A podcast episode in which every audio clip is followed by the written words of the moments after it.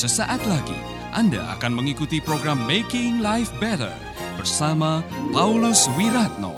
Selama 15 menit ke depan, Anda akan belajar membuat kehidupan lebih baik.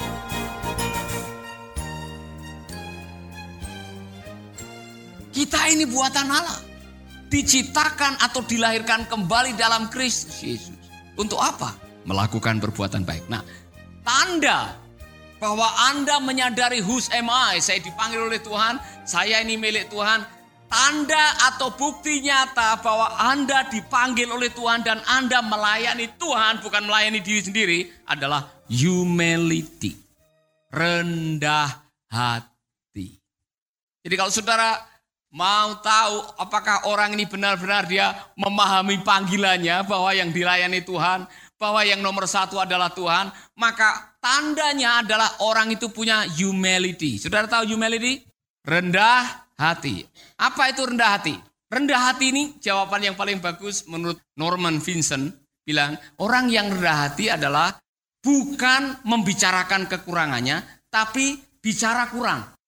Orang yang rendah hati bukan selalu mengatakan, oh saya kurang ini, saya ini punya ini, saya punya kelemahan ini. Bukan.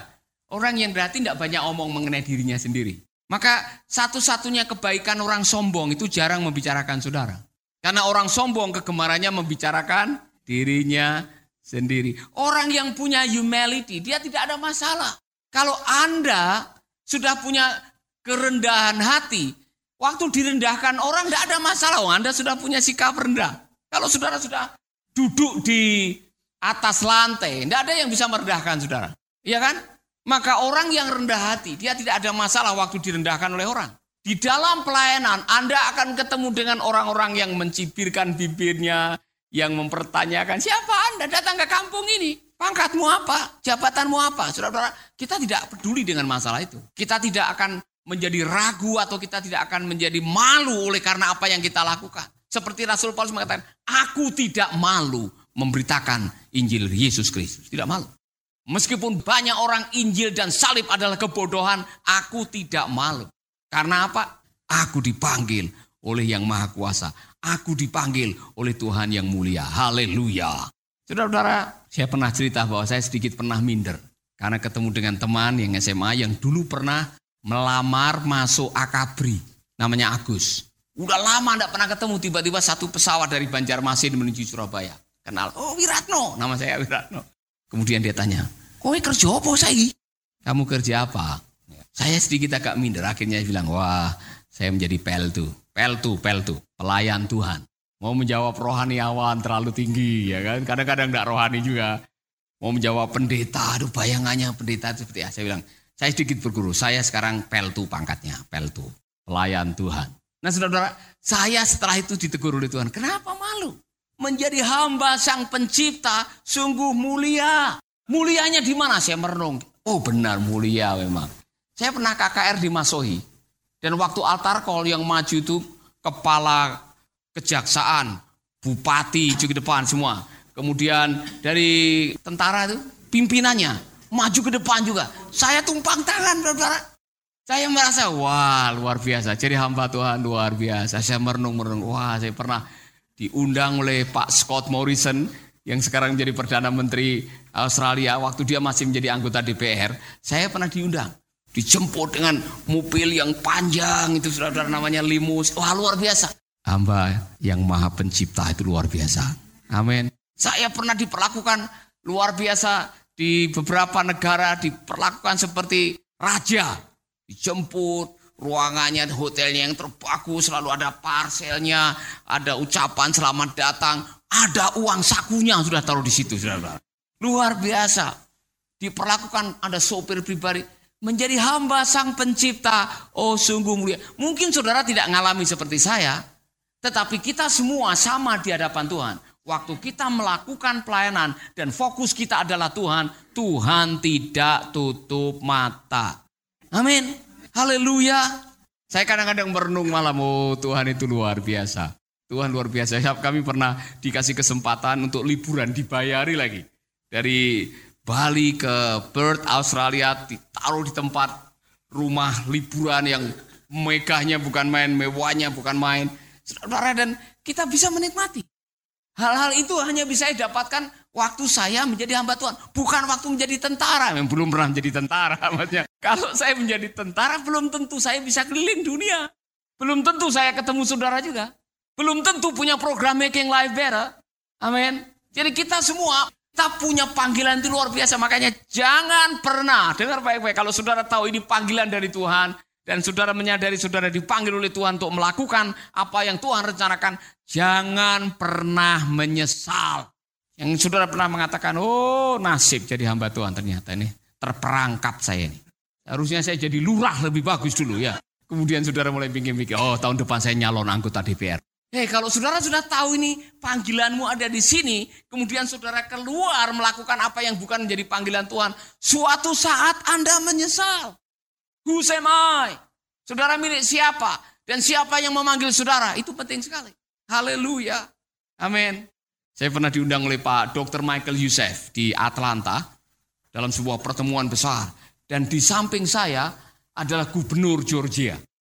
Saudara-saudara, duduk dengan orang penting seperti luar biasa. Saya pernah dipanggil ke Amerika untuk memberikan ceramah kepada 4.000 orang dari seluruh Amerika yang datang.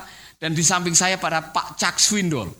Bisa duduk dengan orang-orang besar dan bisa menjadi berkat bagi banyak orang. Itu sangat mulia. Who's am I? Anda masih bersama Paulus Wiratno di Making Life Better.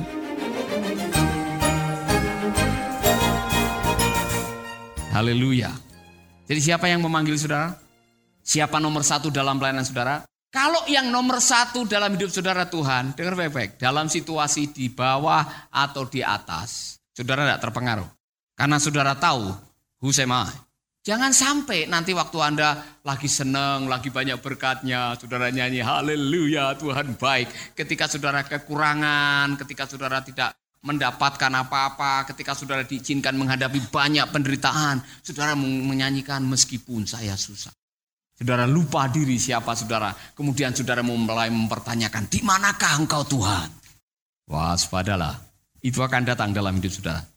Saya masih ingat waktu kehilangan segalanya datang ke Bali hanya bawa dua koper. Tinggal lari dari pengungsian. Dalam keadaan sangat menegangkan. Karena waktu saya meninggalkan KTKT menuju ke airport itu Poka ya lagi perang. Ada sopir yang mengemudikan mobil itu bilang, bapaknya Pak Donald, itu Romo Poli. Ya dia bilang, Pak Paulus jangan kelihatan kepala, tidur. Karena itu lagi tembak-tembakan di situ.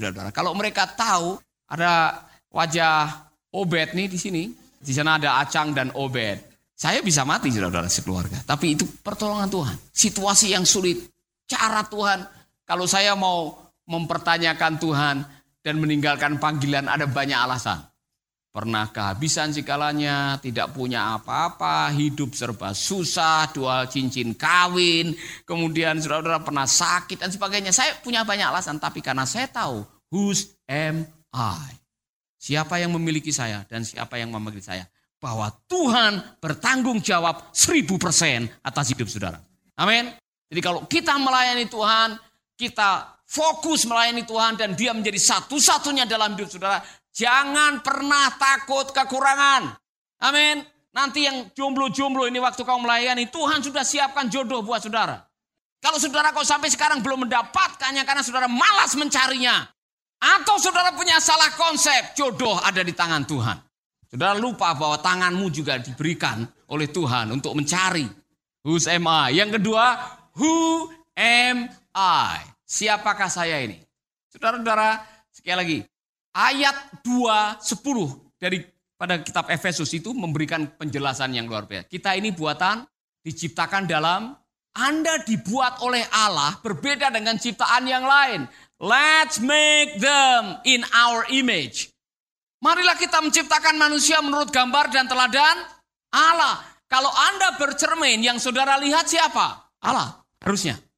Anda adalah ciptaan Allah yang sungguh amat baik.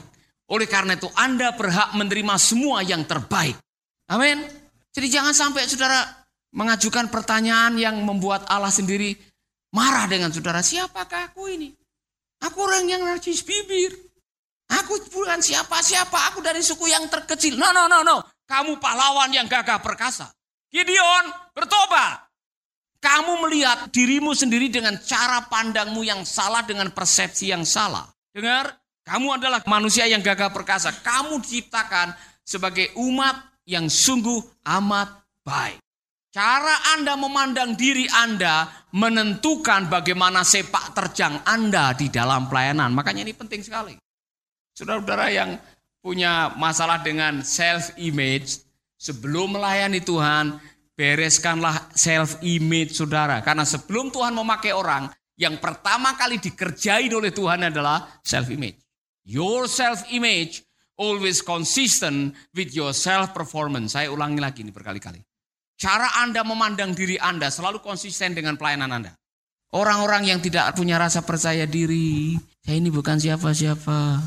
Nanti waktu melayani juga, saudara tidak punya percaya diri. Padahal kepercayaan Anda kepada diri itu menentukan sepak terjang diri Anda. Amin. Nah, Pak Jekin memberikan kepada saya sebuah referensi buku yang ditulis bukan oleh orang Kristen. Namanya 12 Rules in My Life. 12 hukum dalam hidup. Nomor satu, saudara, saya tidak pernah pikirkan, kalau Anda berjalan dalam sebuah pertemuan, belajarlah tegak, ditarik ke belakang sedikit. Timbulkan rasa percaya diri waktu jalan di depan orang. Your self-image always consistent with your self-performance. Saya ulangi lagi. Dalam bukunya Glenn Barnard mengenai like, uh, lead like Jesus, saudara harus mewaspadai. Apa yang membuat Anda berharga? Apakah kedudukan, apakah ketenaran, apakah kekayaan, atau karena Tuhan yang menciptakan saudara. Beda sekali nanti ekspresinya dalam kehidupan nyata. Orang-orang yang saya berharga di mata Tuhan bukan karena barang berharga. Saya orang yang dipilih, saya berharga di mata Tuhan. Saya sudah ditebus, saya diampuni, saya menjadi rekan sekerja Allah. Keyakinan saudara membuat saudara ke mana-mana rasa percaya diri. Meskipun saudara mungkin postur tubuhnya kecil, tapi kalau saudara punya kepercayaan diri yang luar biasa, itu Anda bisa menjadi sangat luar biasa. Amin. Haleluya. Mungkin saudara pernah melihat ada seekor binatang yang besar, itu bisa ketakutan dengan binatang yang kecil. Karena binatang yang kecil itu punya keberanian, rasa percaya diri yang luar biasa. Nah, di dalam bukunya Pak Miles Monroe, saudara akan membaca mengenai lion. Singa itu menjadi king, bisa menjadi raja. Padahal ada binatang yang lebih besar dari dia. Ada binatang yang lebih tinggi dari dia. Ada binatang yang lebih berat dari dia. Ada gajah, ada jerapah, ya. Ada binatang yang larinya lebih cepat daripada dia. Kijang itu larinya lebih cepat daripada singa. Tetapi kenapa banyak kijang bisa ditangkap oleh singa? Karena singa kalau dia lihat kijang, gajah dan yang lain di benaknya adalah makan siang. Sebaliknya kijang kalau lihat singa ini momok, memedi. Ya, mereka harus lari, ketakutan. Beda, cara pandangnya berbeda membuat hidup kita jadi berbeda. Your self image always consistent with your self performance. Amin.